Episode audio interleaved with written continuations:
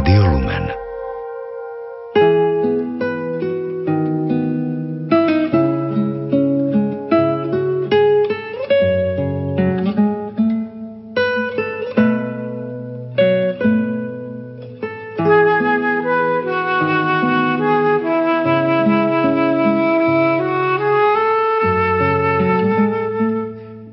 Sviatočné ráno, milí poslucháči, vám prajeme zo štúdia Rádia Lumen z Banskej Bystrice. Už o niekoľko minút vám ponúkneme zaujímavý rozhovor s rožňavským diecézným biskupom monsignorom Vladimírom Filom. Pozrime sa však do histórie biskupstva Rožňava. Tridentský koncil sa v rámci svojho programu zaoberal aj otázkou zriadenia nových biskupstiev, menovite na návrh delegátov z Uhorska, bolo potrebné z rozsiahleho a ťažko zvládanutelného ostrihomského arcibiskupstva vytvoriť menšie a lepšie organizované celky. Cisárovna Mária Terézia s riadovacou listinou z 15. januára 1776 vymedzuje územie rožňavského biskupstva župami Gemer, Novohrad, Malohon, Turňa, Južný Spiš a časť Hore Hronu. V sídle biskupstva bola zriadená sídelná kapitula so šiestimi kanonikmi. Zriadovacia listina pripomína, že založením nového biskupstva sa sleduje nielen rozšírenie a upevnenie pravej viery, ale usiluje sa aj o zabezpečenie blaha a pokoja krajiny. Bulov Pia VI. z 13. marca 1776 bolo založenie rožňavského biskupstva schválené a prvým rožňavským biskupom bol menovaný Jan Galgóci, kancelár Trnavskej univerzity a novomestský veľprepošt. Realizácia a organizácia nového biskupstva sa značne zdržala, lebo Jan Galgóci do Rožňavy vôbec neprišiel a dňa 5. apríla 1776 zomiera. Vlastné dejiny biskupstva sa začínajú dňom 21. novembra 1776, kedy ostrihomský pomocný biskup Anton Révaj, rodom zo Štiavničky v Turci, bol uvedený do úradu. Usiloval sa navštíviť všetkých 67 farností svojej diecézy. Postaral sa aj o to, aby ochrancom a nebeským patrónom novej diecézy bol svätý Ján Nepomucký. Skôr než mohol splniť svoje predsavzatie, bol v roku 1780 menovaný biskupom v Nitre, kde po troch rokoch zomrel. Veľký význam pre rozvoj náboženského a kultúrneho života malo založenie pobočky Slovenského učeného tovaristva v Rožňave v roku 1793. Nemalou mierou sa o založenie pričinili členovia kapituly. Avšak o činnosti rožňavskej pobočky Slovenského učeného tovaristva a o jej zániku sa zatiaľ nenašli žiadne stopy iba mená niektorých jej členov. Po zriadení Košického a Satumarského biskupstva z rozsiahlej jagerskej diecézy v roku 1804 bola táto povýšená na arcibiskupstvo a jagerskému metropolitovi bolo podriadené aj rožňavské biskupstvo.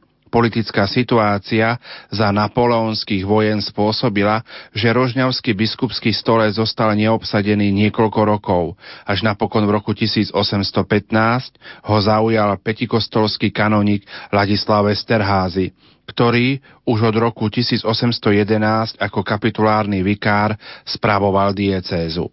V roku 1814 zriadila postavil bohoslovecké učilište – Pritom sa veľmi zadlžil, čo malo za následok sekvestráciu biskupských dôchodkov. Pre nedostatok duchovných pričlenil v roku 1811 rožňavskú farnosť sídelnej kapitule. Po 50 rokoch od založenia biskupstva bol biskupom prvý raz menovaný rožňavský kňaz Ján Citovský, rodom z Košickej Belej. Štátoprávne zmeny po prvej svetovej vojne spôsobili aj zmenu územia rožňavského biskupstva tým, že 19 farností zostalo mimo hraní Československej republiky. Podobne ostalo 19 farností mimo Československej republiky pri poslednej úprave hraníc s Maďarskou republikou. Po páde totalitného režimu v Československu bol na biskupský stolec v Rožňave menovaný v roku 1990 Eduard Kojnok, čím sa opäť začína rozvoj diecézy vo viacerých smeroch. Pre lepšiu organizáciu starostlivosti o duchovné dobro veriacich bolo zriadených 9 nových farností. Starostlivosť o partikulárnej cirkvi preukázal svätý otec Jan Pavol II aj vtedy, keď na jeseň roku 2002 menovala pre túto diecézu biskupa koadjútora Vladimíra Fila. Významným dňom rožňavskej diecézy sa stal práve 13. september 2003, kedy svätý otec Jan Pavol II navštívil ako prvý pápež túto diecézu, aby pozbudil bratov vo viere. Tým dal jasne najavo, že starostlivosť najvyššieho pastiera o cirkev je konkrétna a osobná. Milí poslucháči, my vám v nasledujúcich minútach ponúkneme rozhovor so súčasným rožňavským diecezným biskupom monsignorom Vladimírom Filom. Nerušené počúvanie vám zo štúdia prajú Marek Rimóci, Diana Rauchová a Pavol Jurčaga. Tebe žijem, Ježiš môj. Tebe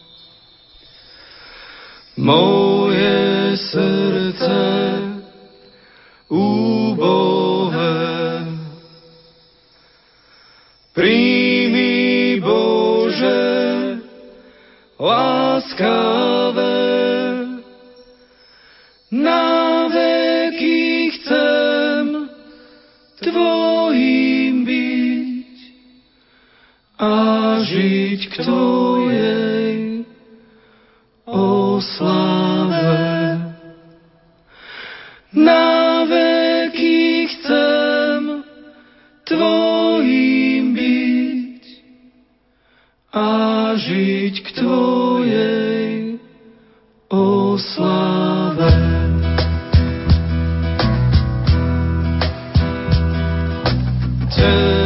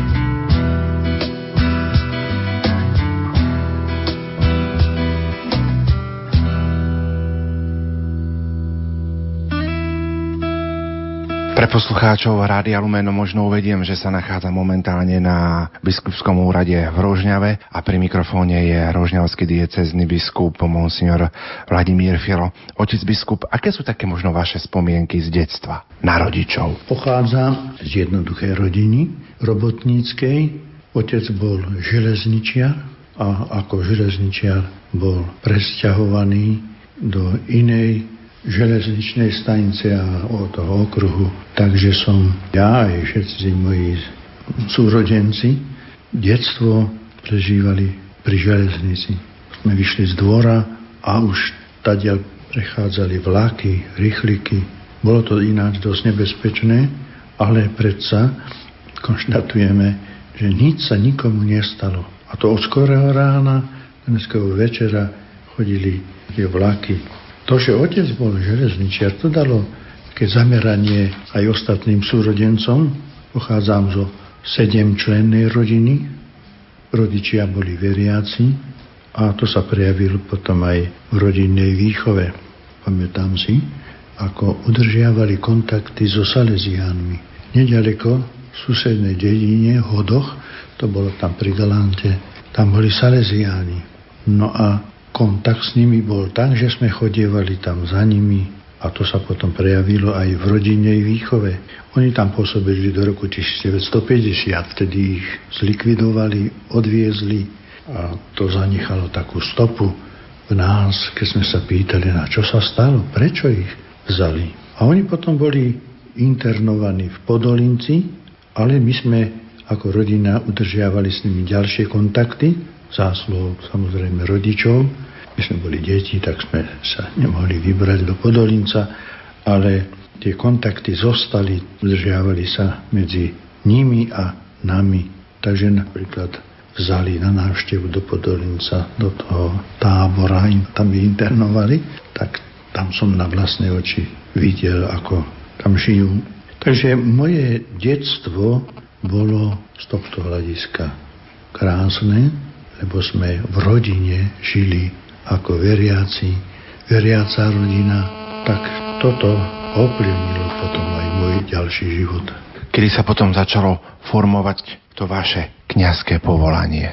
Tak to trvalo, než sa to povolanie vo mne začalo prebúdzať.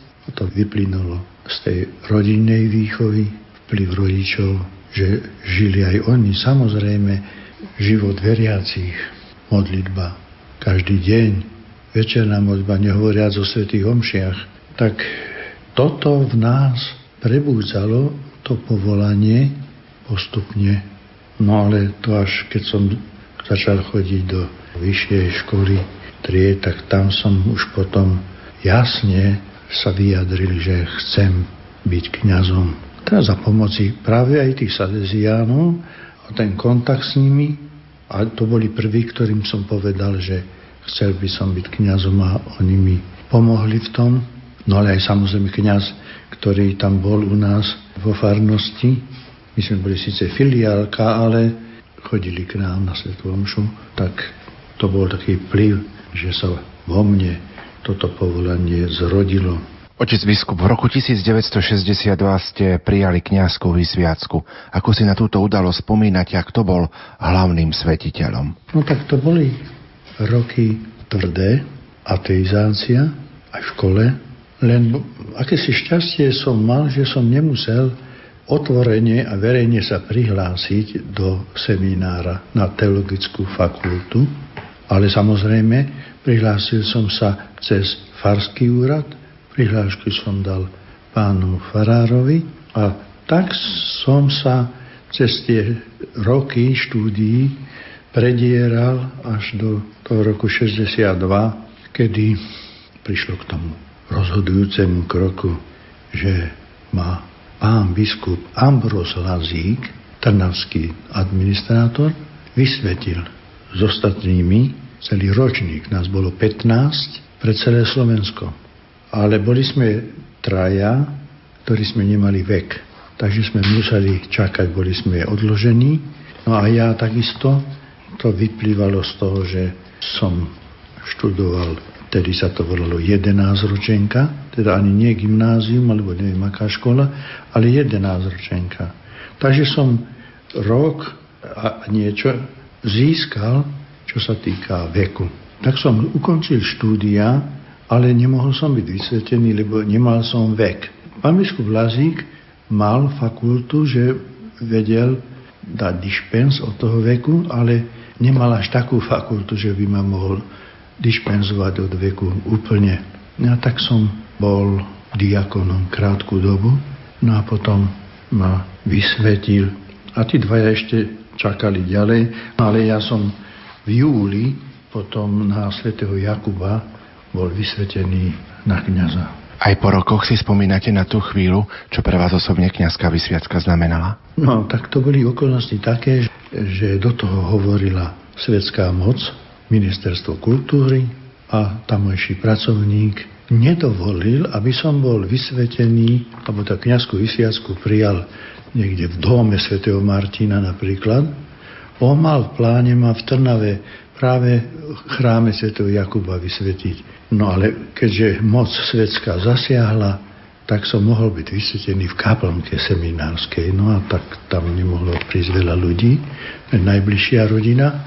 Toto je jedna vec, ktorá poznačila. A druhá, taká bežná, na vysiacku, pravda, sme si dávali vytlačiť obrázky, ale aj to prešlo a muselo prejsť cez cenzúru, že koľko obrázkov môže mať vytlačených, to tiež rozhodli na ministerstve tak som mal, ja sa nepamätám, možno 200. No a ostatné to som si ja doma rukou napísal na rozdávanie.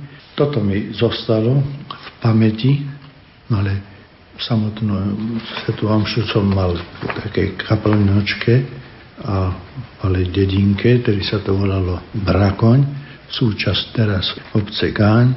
No tak toto je už milá spomienka že som to prežil, túto krásnu chvíľu s mojimi najbližšími a dať im požehnanie. Zmiluj sa Bože nado mnou pre svoje milosrdenstvo a pre svoje veľké zľutovanie znič moju neprávosť. Úplne zmiz zo mňa moju vinu a oči zma od hriechu. Vedomý som si svojej neprávosti a svoj hriech mám stále pred sebou. Proti tebe, proti tebe samému som sa prehrešil a urobil som, čo je v tvojich očiach zlé. Aby si sa ukázal spravodlivý vo svojom výroku a nestranný vo svojom súde. Naozaj som sa v neprávosti narodil, a hriešného ma počala moja mať. Ty naozaj máš záľubu v srdci úprimnom a v samote mi múdro zjavuješ. Daj, aby som počul radosť a veselosť a zaplesajú kosti, ktoré si rozdrvil. Odvráť svoju tvár od mojich hriechov a zotri všetky moje viny Bože, stvor vo mne srdce čisté a v mojom vnútri obnov ducha pevného. Navráť mi radosť Tvojej spásy a posilni ma duchom veľkej ochoty. Pane, otvor moje pery a moje ústa budú ohlasovať Tvoju slávu. Veď Ty nemáš záľubu v obete, ani žertvu nepríjmaš odo mňa. Obetou Bohu milou je duch skrúšený, Bože, Ty nepohrdáš srdcom poníženým. Kde ste potom pôsobili ako kaplán alebo správca farnosti? Hneď po týchto primíciách som nastúpil do Senca. Tak hneď pri vysviackej kniazkej som dostal dispozíciu, no to bol ten zvyk taký, že pri obede pod tanierom po polievke dvihli tanier a tam bol tá obálka s tou dispozíciou. Kam. To bolo bežne teda a ja som tam našiel takto obálku s dispozíciou, že idem do Senca, Senec, to je blízko Bratislavy. Tak to bolo moje prvé miesto, čo na mňa zapôsobilo dosť tak isto obavou, že totiž senec je v tej dobe, už teraz neviem, percentuálne, maďarský. A tak som hneď 1. augusta, toto som mal na svetu Álnu primície, a 1. augusta už som nastúpil za kaplana do Senca. Tamojší pán dekan Arpad Rakita mi hovorí, no tu nejdú Slováci ku kaplanovi, na spoveď a tak, ale, a Maďari k nemu, ale sa mieša. A tak som sa musel pripraviť aj na spovedanie maďarských veriacich. A to mi robilo z počiatku ťažkosti, pretože keď ma oslovili niečím tej, svetej spovedi, tak nevedel som, čo chcú. Tak boli prípady, že som ich poslal potom za pánom dekanom, ale postupne som sa dostával do tejto reči a pôsobil. Aj náboženstvo som učil. Ale tam som bol len 5 mesiacov. Potom som narukoval na vojenčinu, vojenskú službu do Čiech, a kde som bol dva roky. A tie miesta boli viaceré, ale najviac som bol Bohosudové, to sú severné Čechy. Tam som prakticky zimu prežil a potom sme išli na stavby, lebo my sme boli také vojsko, ktoré pracovalo. Stavali sme. To boli pozostatky PTP. A po tejto vojenčine, vojenskej služby som sa dostal domov a hneď som dostal telegram od pána biskupa Lazíka, že mám nastúpiť za kaplana do Trnavy. Čiže na nový rok som nastúpil v Trnave ako kaplan tak Trnava mesto náročné bolo pôsobenie a pastorácia, no ale to bola škola pre mňa z každého hľadiska a tak som tam pôsobil rok. Po roku ma stiahol pán biskup na biskupský úrad, kde ma urobil ceremonárom. Takže som mal na starosti bohoslužby a otázky týkajúce sa liturgie, teda slávenia jednotlivých častí, liturgických častí. Samozrejme, ja som ďalej pomáhal v meste, čo sa týka pastorácie, zvlášť povedí, aj vyučoval som náboženstvo v školách, kopánka napríklad. Takže som nevypadol, i keď som bol na biskupskom úrade, som nevypadol z tej činnosti, z tej práce ako pastoračný kňaz. Toto trvalo asi tak 3 roky a prišlo obdobie také uvoľnenie, 68. rok a mne sa zrodila v hlave myšlienka, že by som mohol študovať, ísť na štúdia. Pán biskup Lazík nebol proti tomu, opačne mi vybavil, lebo on chodieval každý rok na jar na jeseň do Ríma. Tam boli sedenia liturgické a vždy ho niekto sprevádzal, ale bol aj taký rok, že som ja ho sprevádzal dva razy. No a vybavil mi tam pozvánku, ktorú som potreboval, aby som si mohol vybaviť doklady.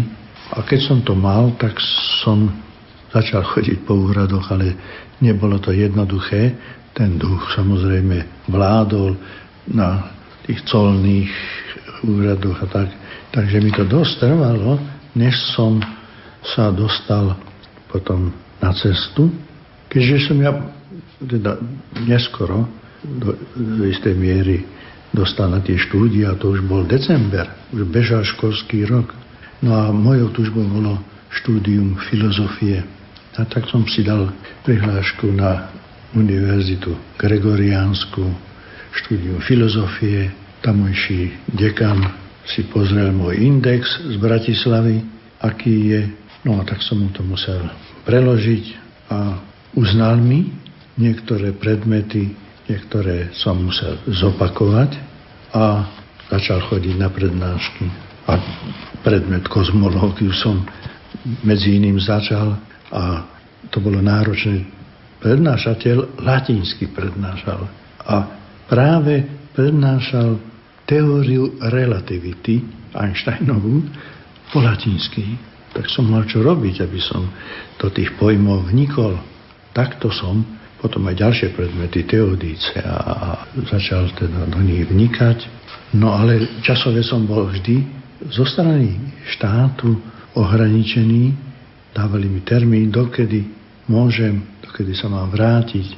No a dva roky som tam stihol absolvovať. Podarilo sa mi ukončiť tie roky licenciátom. Takže som si doniesol licenciát z filozofie, ale to už bolo, už ma pozývali domov, lebo vraj štát nemá záujem na mojich týchto štúdiách. No, a to len tak zhruba teda hovorím, čo tam bolo.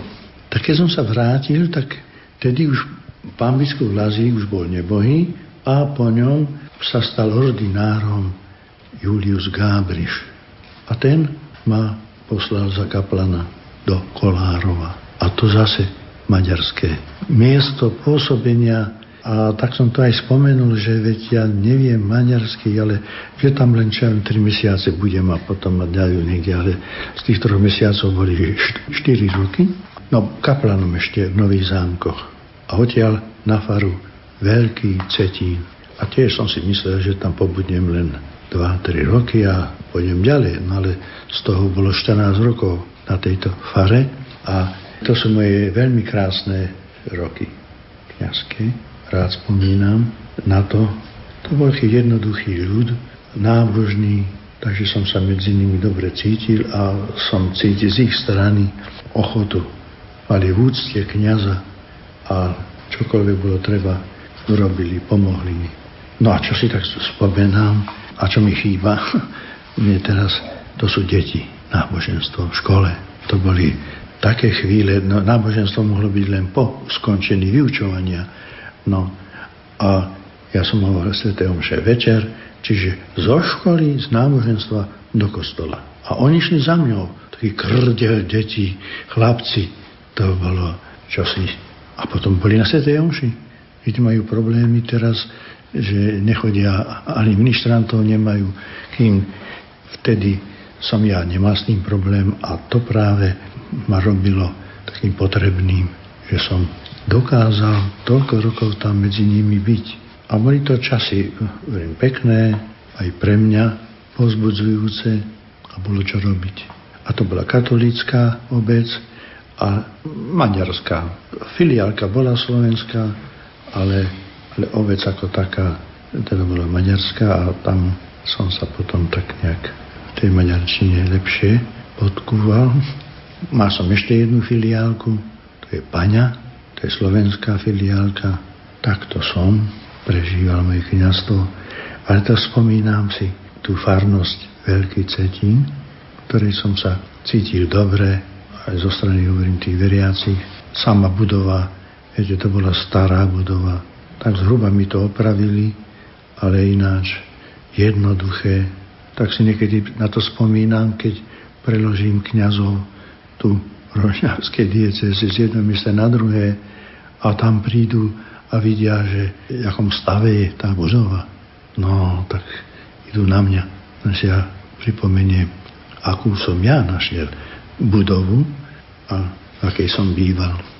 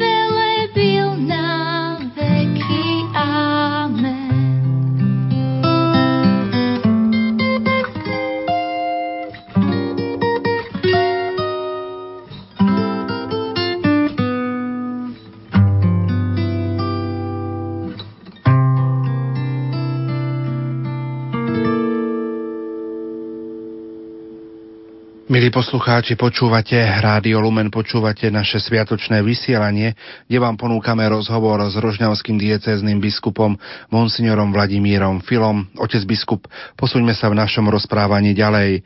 Čo nasledovalo potom, keď sa chýlil ku koncu komunistický režim? No potom ma tam zachytila Vysviacka biskupská, teda vymákli ma. To bolo v roku 1990? Teda už sa časy menili a oslovili ma. No samozrejme, najprv to bola taká cesta, nie cesta asi klebetná, ale, ale cesta diplomatická a mal som sa vyjadriť teda k tomu. To ma prekvapilo a cítil som sa tak nejak, nie že jo, ja budem biskupom a tak nejako, ale opačne ma to prikvačilo. Ja biskupom a všelijaké tieto chodili mi po rozume reakcie, čo to, kde to ja môžem urobiť, dokázať. Aj moja povaha nie je taká, že by som vedel vystupovať otvorene, smelo a tak, aj kázať. To všetko boli veci, ktoré ma brzdili. Nevedel som sa ako si dostať do toho. Tak po otázke zo strany Svetej stolice, či to beriem, to išlo tedy, že sme nemali nuncia, ale chodíval sem Bukovský zo strany Vatikánu a tak mi bola položená táto otázka a mal som teda dať odpoveď áno alebo nie. A tu už čakali, ako sa vyjadrím. No tak povedané mi bolo, že Svetému Otcovi sa neodopiera poslušnosť. Teda to, čo on povedal, prijať to treba. A tak som prijal tú jeho voľbu, že by som mal byť biskupom. Ale to ešte nebolo teda jasné, že akým biskupom, či budem teda pomocným, alebo to už záviselo, pravda, od Svetej stolice, ale už biskupom bol Sokol, takže nie len to, že aj Dominik Todt, že budeme pomocnými biskupmi. A po Vysiacké ma nechal v Veľkom Cetíne, že vraj nemá kniazov, tak aby som zostal ešte na fare. Tak som zostal na fare, ale už môj nástupca sa hlásil, chcel zaujať už faru, tak som volal, že čo, kam mám ísť. Nemal som kam sa nasťahovať. No tak mi povedal do Bratislavy a na rektorát, teda do budovy seminára a na prvom poschodí tam bola dve miestnosti, ktorých býva rektor seminára. Tak tam som sa ja nasťahoval a súčasne ma urobil aj rektorom seminára. Čo bolo vtedy takou vašou prioritou, keď ste stáli na čele toho kňazského seminára? Ťažko bolo mi povedať a vyjadrovať sa k tomu, pretože som nepoznal situáciu v seminári. Viem, že to bolo tiež pod tlakom. Boli tam ľudia, ktorí tam nemali byť, ale postupne boli odsunutí, či už rektor seminára, alebo iní predstavení. No ale ja som bol rok ale keď po tom roku som si povedal, to nie je pre mňa.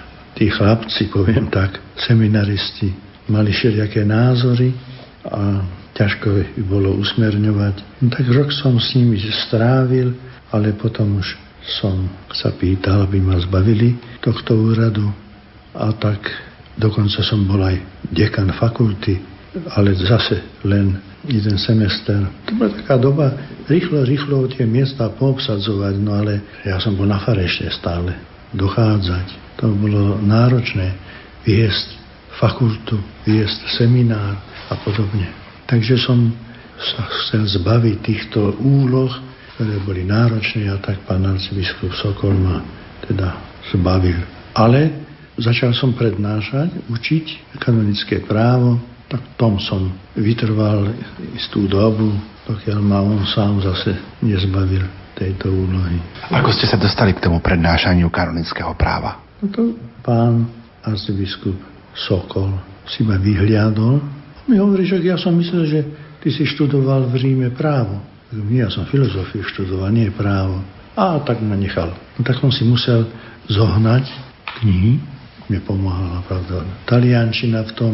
A Začal som tam, kde skončil Jozef Krajčí, tam som potom naviazal na prednášky a pokračoval. Takto som sa dostal aj k právu, bližšie sa s ním oboznámil a to mi veľmi pomohlo potom pri ďalších mojich úlohách, ktoré ma tam čakali právo, tak ma urobil potom pán arcibiskup súdnym vikárom že som dostal za úlohu viesť tribunál a ďalšie veci súvisiace kanonickým právom.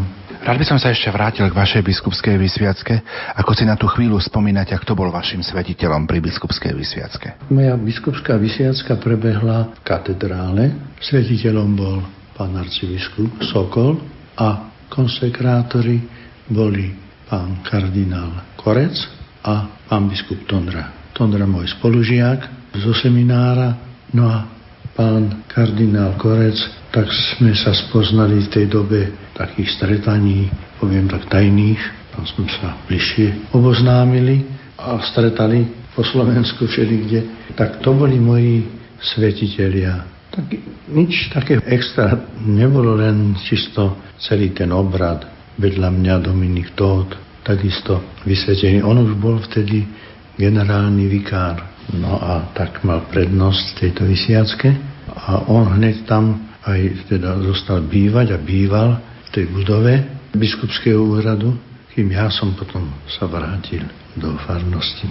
On starší, skúsenejší, odvážnejší, tak mal rešpekt aj medzi kňazmi, kým ja som toto nemal, ale postupne som sa oboznamoval s problematikou, s arcidiecézou a problémami, s ktorými zápasil pán arcibiskup a teda arcidiecéza. Boli ste rektorom kňazského seminára, prednášali ste kanonické právo, boli ste súdnym vikárom. Aké úlohy vás potom ešte v tejto funkcii pomocného biskupa Trnavskej arcidiecézy čakali? Toto mi zostalo, táto úloha toho súdneho vikára, Musel som si dokončiť štúdia, doplniť, to znamená licenciát z kanonického práva. To som chodil do Polska na prednášky, skúšky, aby som mal to, čo sa vyžadovalo kódexom.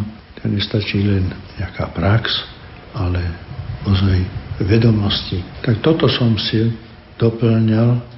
V Bratislave som teda býval na Kapitulskej ulici a iné ďalšie úlohy také zvláštne som nemal, ináč som tie začiatky kanonického práva, sympózia na Spiši, ktorých sa už nezúčastňujem, ale tie počiatky išli cez moje ruky a ruky Faltina napríklad, ktorý tiež tom pracoval nejakú zvláštnu úlohu, že by som mal poverenie, to si nepamätám. V roku 2000 ste potom prešli do Rožňavskej diecézy ako biskup koadjutor. Aká bola situácia v tejto diecéze a v tejto oblasti? Ako sa uskutočnilo toto vaše presunutie? Zavolal si ma pán Nuncius Novacký v Bratislave tam na nunciatúru.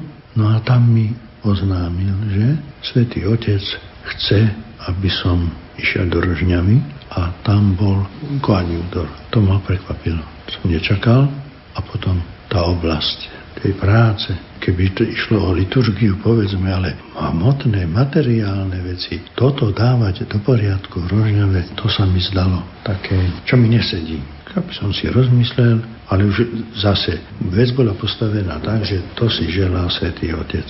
Len to prvé, čo ma napadlo, že ja tú oblasť ekonomickú sa v nej nevyznám, nemám nejaké štúdia alebo čo si. No tak vec takto postavil, tak čo sa dá robiť. No tak ma sem do Rožňavy priviezol, len pozrieť si to, ukázať čo to je.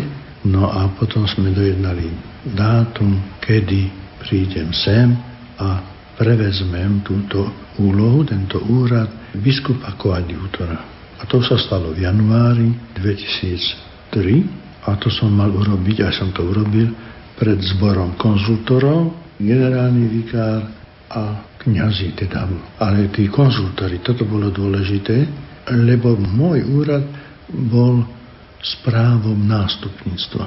Cum jure successionis. Preto tam museli byť konzultori, lebo ich úlohou je, keď biskup ochorie, zomrie, zvoliť nástupcu. Ale keďže tu bol svetý mocom menovaný ja, to znamená, ja automaticky preberám vedenie a nemusia nikoho voliť. Tak preto aj oni boli prítomní a tento úrad som prevzal. Úrad biskupa, koadjutora cum jure successionis. S právom nástupníctva.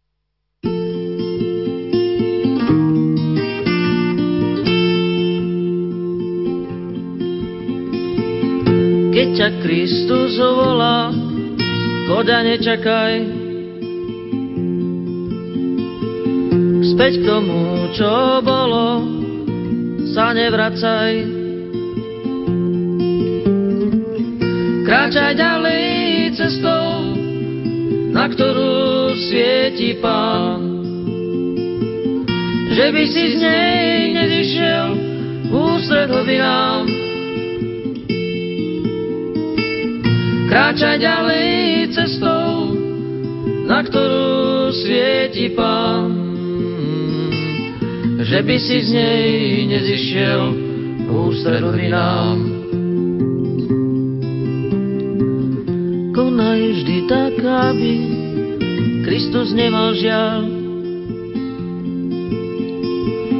Že mu diabol znovu ovečku vzal Ovečka si po hlase svojho pána znal. Veď aj ty to cítiš, keď ťa zavolá.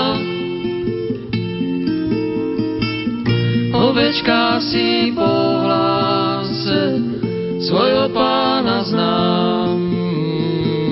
Veď aj ty to cítiš, keď ťa zavolá. Ak však chceš ísť za ním, buď mu odaný. Má vždy z toho radosť, keď si pokorný. Nemyslí už na nič, len jemu srdce daj.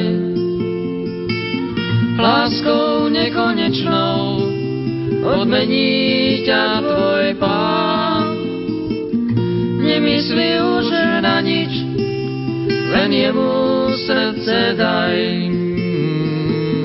Láskou nekonečnou odmení ťa tvoj pán.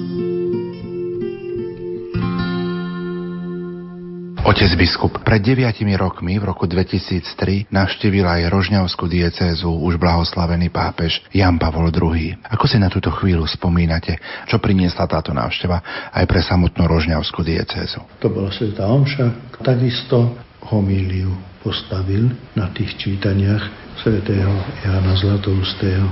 No tak to bola veľmi krásna chvíľa a to obdobie, ktoré sme prežívali predovšetkým z hľadiska prípravy, tak sme sedeli a rozmýšľali, ako sa pripraviť na tento deň, na tú jeho cestu k nám. Tak sme našli priestor za Rožňavou, Rákoš sa to volá, a tam sa postavil oltár a veľmi pekné to bolo, ten priestor veľmi sa hodil, že veriaci sa dívali akoby smerom dolu oni ho videli pred sebou na pódiu, aj prešiel trochu autom, ale nie celkom celý ten priestor a on priletel do Košíc a odtiaľ z Košíc autom sprievode ho sem do Rožňavy. No, už príprava bola zameraná práve na to, čo Svetian Zlatoustý napísal a povedal a to podobenstvo o semene ktoré pán Ježiš zasieval, v čom pokračoval aj Jan Pavol II.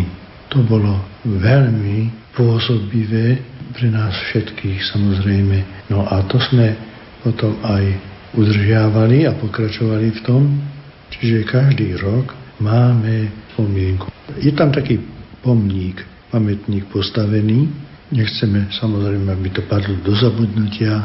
Sme vybavili v meste, aby tá časť to je taká ulica dôležitá, ale nie je zastavaná, tak bola pomenovaná Alej Jána Pavla II. A mesto bez všetkého, bez najmenších ťažkostí a toto som už im aj povedal, že, lebo od počiatku som si myslel, že budú sa protiviť. A zajímavé, že ani jeden hlas nebol v meste proti tomu, že by to nebolo nazvané podľa Jana Pavla II. Tak toto ako pamiatka na ňo máme a oživujeme tú jeho návštevu, vieru a lásku, ktorú on prejavil. Mal aj maďarský taký príhovor k veriacim.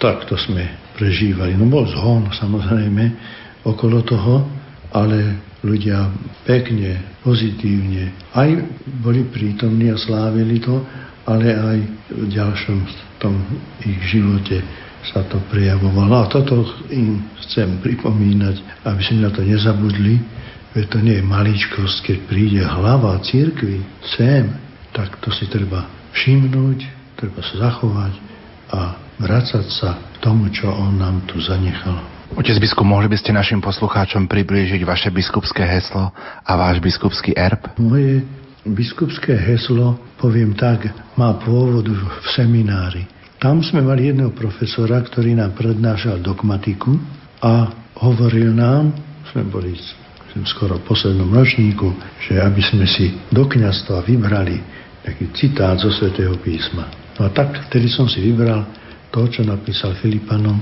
1.21, svätý Pavol. My vývere Christus est. Nežiť je Kristus. No má to aj pokračovanie, zomrieť je zisk, ale toto som si zobral do môjho kňazského života. Čiže na mojom obrázku primičnom toto bolo. Takisto, keď už som sa stal biskupom, tak na mojom obrázku toto som si dal, ten citát svätého Pavla. Tak sa to dostalo aj na môj erb biskupský, ktorý je zložený, to mi robili odborníci, že je tam v jednej polovici je most, tečie voda, to pripomína svätého, svätého Jana Nepomuckého, ktorého do tam vody Vltavy a tak ďalej hodili. A v druhej časti je koruna a to východného obradu, by som povedal, Svetý Vladimír, to bol knieža kievské a to mi preniesli do erbu, takže aj táto stránka východná a svätého Vladimíra sa tam dostala. Tak to je obsah môjho erbu. A pod tým je tento citát. My vývere Christus est. Mne žiť je Kristus. A to ma sprevádza celým mojim kniazským životom. Niektorým sa to nepáči, som aj kritiku zožal, lebo tie citáty, no to sú iného razenia, ako ja som si toto vybral. No ale keď som si to vybral ako kňaz, tak to ma sprevádza a ešte k tomu, že zomrieť mi je zisk. No, tak už len to čakám. Otec biskup, ste rožňavským diecezným biskupom. Aký je taký súčasný stav rožňavskej diecezy v súčasnosti, ako by ste ho mohli charakterizovať? No, poviem tak, no, biedný. Z toho dôvodu a z toho hľadiska, že nemám dosť kňazov, povolaní a to stiažuje mi viesť diecézu, pretože nemám koho poslať, kým obsadiť farnosť a tak ďalej. Tu aj na úrade, tu sme len traja. Generálny vikár, riaditeľ, no a aj ja som tu ešte. tak, toto je problém. Jedného kniaza som svetil. V Lani nič, budúci rok nič. Zase bude isté obdobie, keď budem mať uprázdnené farnosti. A to znamená, že keď mi vypadne niektorý kňaz, tak nemôžem to miesto zaplniť jedine tak, že potom tú farnosť zverím inému kňazovi susednému a to sa hovorí, pravda, exkurentno. Chcem povedať, že mám upráznené farnosti, ktoré neviem zaplniť, lebo nemám, nemám nikoho. A toto by som chcel ešte, zakiaľ som tu, tie povolania trošku rozhýbať. Kto je patronom Rožňovského biskupstva? Patronom je svätý Jan Nepomucký. Toho biskup Revaj vybral za patrona diecézy. No a on je teda ako ten, ktorý bol vybratý a preto je aj verbe aj biskupstva, ale aj verbe mojom. Tam ho tiež preniesli. Tak Svetý Jan Nepomucký je patronu. Ktorí zo svetých sú vám tak osobne blízky, ku ktorým sa tak často utiekate? Túto otázku už mi kládi, keď som bol raz v Maďarsku, tam seminaristy. No najbližšie mi bol svetý Tomáš Akvinský. Tou filozofiou, tou logikou, viete, všetky, a summa teologika, to usporiadanie, to malo hlavu a petu, všetko. tak on je blízky. No a teraz e, sa priznám, preberám o svetých homšiach modlitbu dňa tomu svetcovi. A tak toto mám v pláne, že teda ma v mojom živote a pôsobení tu sprevádzajú svety. A každý svetý, ktorý je v misáli, je predmetom mojej úvahy. No čiže by som povedal všetci svety, no ale ktorý tak zvlášť, tak to je môj patron Vladimír.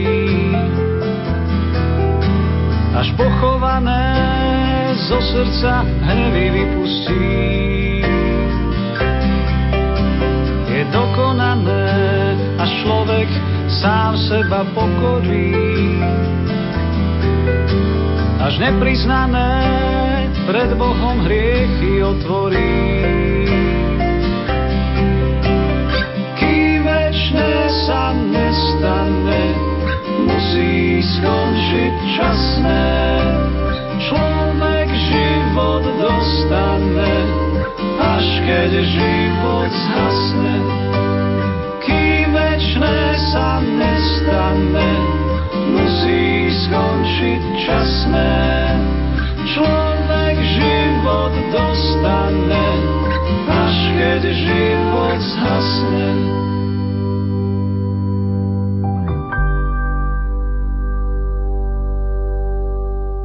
Aké máte plány, priority do budúcnosti? Už ste spomenuli, že ste chceli tak pozvihnúť tie povolania v diecéze, ale tak čo ešte patrí medzi také vaše plány a priority ďalej do budúcnosti? No toto je moja hlavná úloha. Rozmýšľal som aj tieto dni, ako tie povolania oživiť, niečo také celodiecézne robiť, tak aj modlitby, samozrejme za povolania, ale aj nejaké iné akcie, ktoré by zbudili záujem mladých. Nie, nie je povolaný. Nikto sa nehlási. Aj čo sa hlásil, nebol súci. No, neviem nič takého vypichnúť do popredia, ale ministranty tým tiež ležia na srdci. Nie a nie rozhýbať. A sama rožňama. Pritom tu mám Salesiánov, ktorí sa venujú ex ofo mládeži. Oni majú kostole, ale ja nemám. Ja nemám ministranta. A som dobre pánu dekanovi, no tak veď je katedrála, to je miesto, kde sa liturgia má pestovať a udržiavať. Nemám. Tu a tam jeden sa nájde, ale toto chýba takisto. A čo by som chcel oživiť tu v Rožňave ministranty. Ako možno pozbudiť, prehlbiť aj vieru nás, veriacich, čo by ste možno poradili aj našim poslucháčom? Rozhodne chcem sa vrátiť ku koncilu. Druhý vatikánsky koncil, ktorý si pamätám pred 50 rokmi, keď som vyšiel zo seminára, začal koncil. Ale už predtým sme sledovali, čo bude, o čom bude reč na koncile. No a tak sme sledovali všetky tie dokumenty, sme si ich opisovali v písacom stroji a tak rozmnožovali a čítali a študovali. Teraz chcem sa tomu vrátiť. Samozrejme medzi tým všetky tie dokumenty podľa potreby sme čítali, ale teraz pre diecézu a zvlášť pre kňazov chcem oživiť tieto dokumenty, vrátiť sa k ním, prejsť ich, premeditovať, preštudovať. Toto je moja taká prvoradá úloha. Ale ja to ešte chcem upresniť, že ako budeme sa venovať týmto dokumentom koncilovým, tak to chcem vypracovať. Vypracujem a poradím sa samozrejme s kňazmi, ako by to oni chceli. Prežívame aj rok eh, svätých Cyrila a Metoda, kedy sa pripravujeme na to veľké jubileum 1150. výročia ich príchodu. Otec biskup, sú vám svätý Cyrila Metod osobne blízky? A v čom možno taká ich misia? Áno, sú mi blízky a putovanie relikví nás v našej diecéze oživuje a keď som ich prijal tu v Rožňave, aj teraz som bol na rekolekcii a tam tiež boli tieto relikvie prinesené pre dekanát a ešte ďalšie, no tak to, čo som povedal tu, ale aj pripomínam, keď ide o tieto relikvie, v čom sú nám potrební, dôležití. A vychádzam z toho dokumentu Dei Verbum, Bože zjavenie. Sa pamätáme, keď bol koncil, tak bola snaha, aby sme, teda nie ja, alebo my kniazy, ale tam na koncile, aby sa nezdôrazňovalo tradícia, lebo to nevyhovuje protestantom. Sola scriptura, písmo. No, ale tak samozrejme to neprešlo na koncile, lebo nielen skriptúra, ale aj tradício, dokonca magistérium. Tieto tri prvky dôležité, tie zdôrazňujem pri tejto príležitosti písmo. Oni nám doniesli sveté písmo, preložené, to je dôležitá vec. Druhá tradícia a tretia je magistérium. A to zvýraznili tým, že išli do Ríma k pápežovi. Nie si povedali, my sme si to preložili a budeme to používať a tak. Liturgické knihy doniesli do Santa Maria Maggiore a tam ich pápež požehnal že rešpektovali hlavu církvy, to magistérium. Tieto tri, to, čo dnes, zvyknem hovoriť, čo dnes nám hapka bez pápeža a písmo a tradícia, to nie je tak brané a podávané, že to tvorí jednotu. Toto je to dedictvo, ktoré ja zdôrazňujem pri týchto relikviách svätého Cyrila. A poukazujem na danú situáciu, v ktorej sa nachádza církev na Slovensku, počnú z Trnavou a končia s týmito Jarku a tak ďalej. No, tak. Otec Biskup, ja ďakujem veľmi pekne, že ste ma prijali a že som mohol s vami takto stráviť eh, skoro hodinku v takom zaujímavom rozhovore. Čo by ste na záver odkázali všetkým poslucháčom Rádia Lumen na Slovensku? Tak mám pre všetkých poslucháčov Rádia Lumen odkaz a prozbu, aby zostali verní. Nielen tomu rádiu, ale tomu, čo ono nám podáva, sprostredkuje, a to je o evangelium, vieru.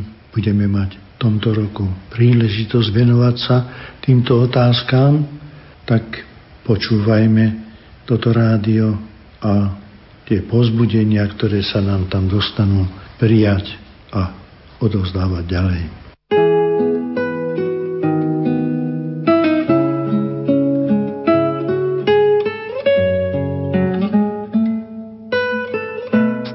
Minútach sme vám, milí poslucháči, ponúkli zaujímavý rozhovor so súčasným rožňavským diecezným biskupom monsignorom Vladimírom Filom. Za pozornosť vám tejto chvíli ďakujú majster zvuku Marek Rimóci, hudobná redaktorka Diana Rauchová a za všetkých vás pozdravuje moderátor Pavol Jurčaga. Do počutia.